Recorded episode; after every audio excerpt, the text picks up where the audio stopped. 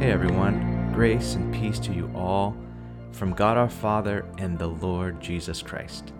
Today is Thursday, March 19th, and uh, I'm coming at you a bit more heavy hearted than normal. See, I tend towards the visionary side of life. I look ahead, like way ahead, most of the time. I also tend to be an opportunist.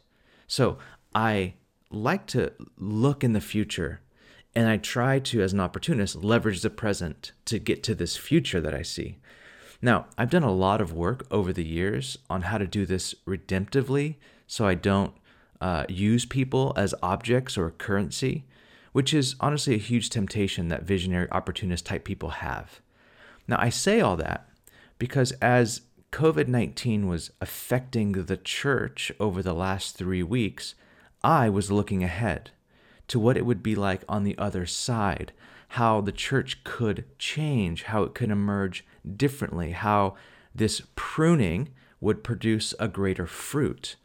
Now, there's nothing inherently wrong with that, but what happens for people like me, what happened to me, is that I, I, I what I missed was what was happening to people I love and serve in real time like what was happening them to them in the moment.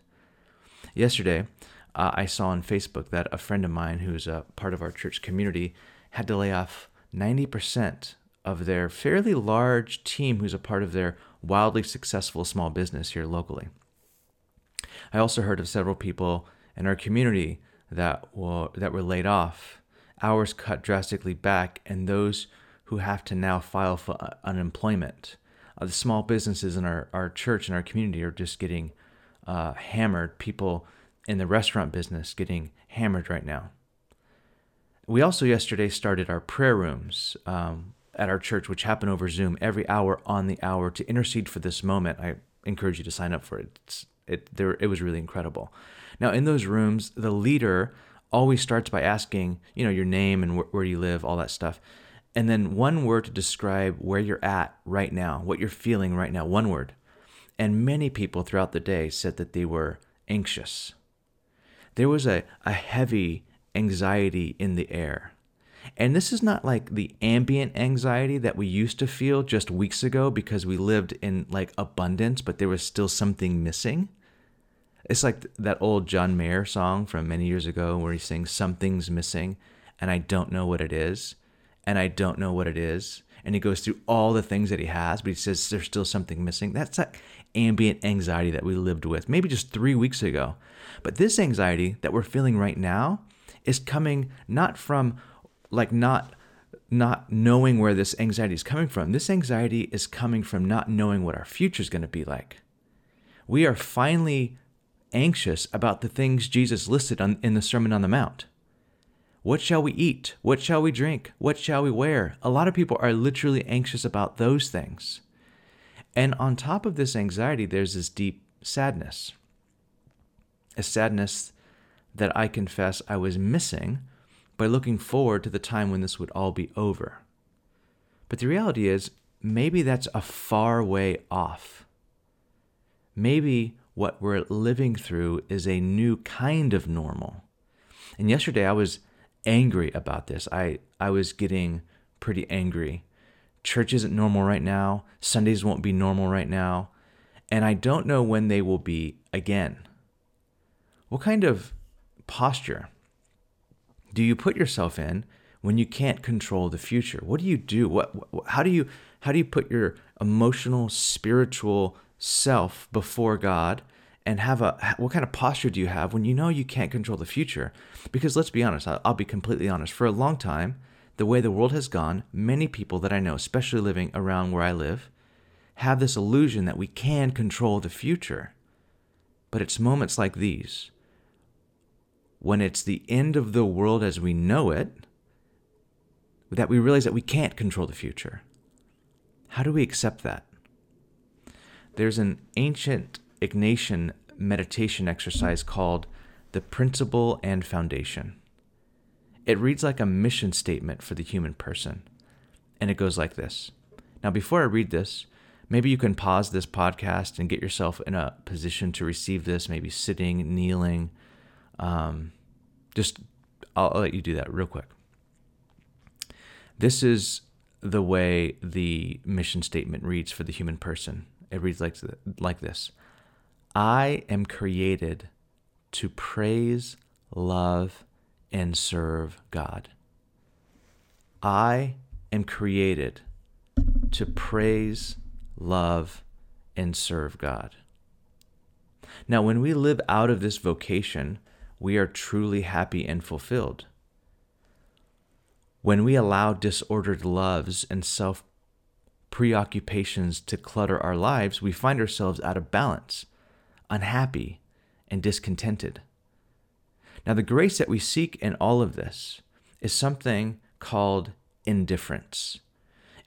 This is Ignatian vocabulary. Indifference, the term does not mean an a, a, like an unfeeling lack of concern. That's not what indifference is.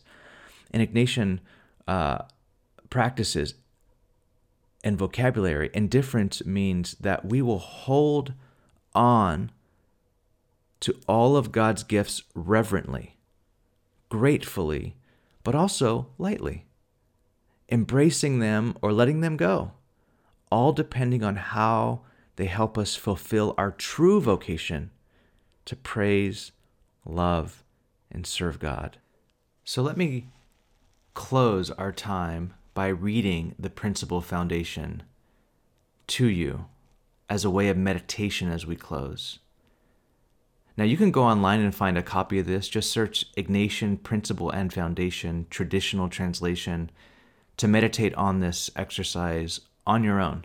But I'm going to close with a reading of this so if you can get yourself into a place where um, you can be still before God, and I'll read this to you, and let's just ruminate, meditate, bring this prayer, this exercise before God now. Feet on the floor, breathing, palms up to God. Thank you, God. Human beings are created to praise, reverence, and serve God our Lord. By means of doing this, we save our souls. The other things on the face of the earth are created for hu- the human beings to help them in the pursuit of the end for which they were created.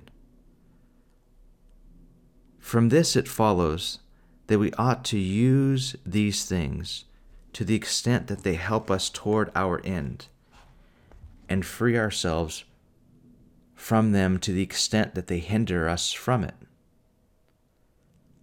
To attain this, it is necessary to make ourselves indifferent to all created things in regard to everything which is left to our free will and is not forbidden. Consequently, on our own part, we ought to not seek health rather than sickness, wealth rather than poverty, honor rather than dishonor, a long life rather than a short one, and so on on all other matters. Rather, we ought to desire to choose only that which is more conducive to the end for which we were created. We ought to desire and choose only that which is more conducive to the end for which we were created. God, as we spend time thinking through this, this is a hard word. This practice of indifference is not an easy thing to get to, God. I pray as we get there, as we try to imagine and see our lives for the end of praising, loving, and serving you, God, we would hold everything loosely, that we would mourn the things that pass through our fingers, that we would rejoice in the things that we can hold tightly. All of it to serve you, to love you, God, and to praise you. In Christ our Lord. Amen.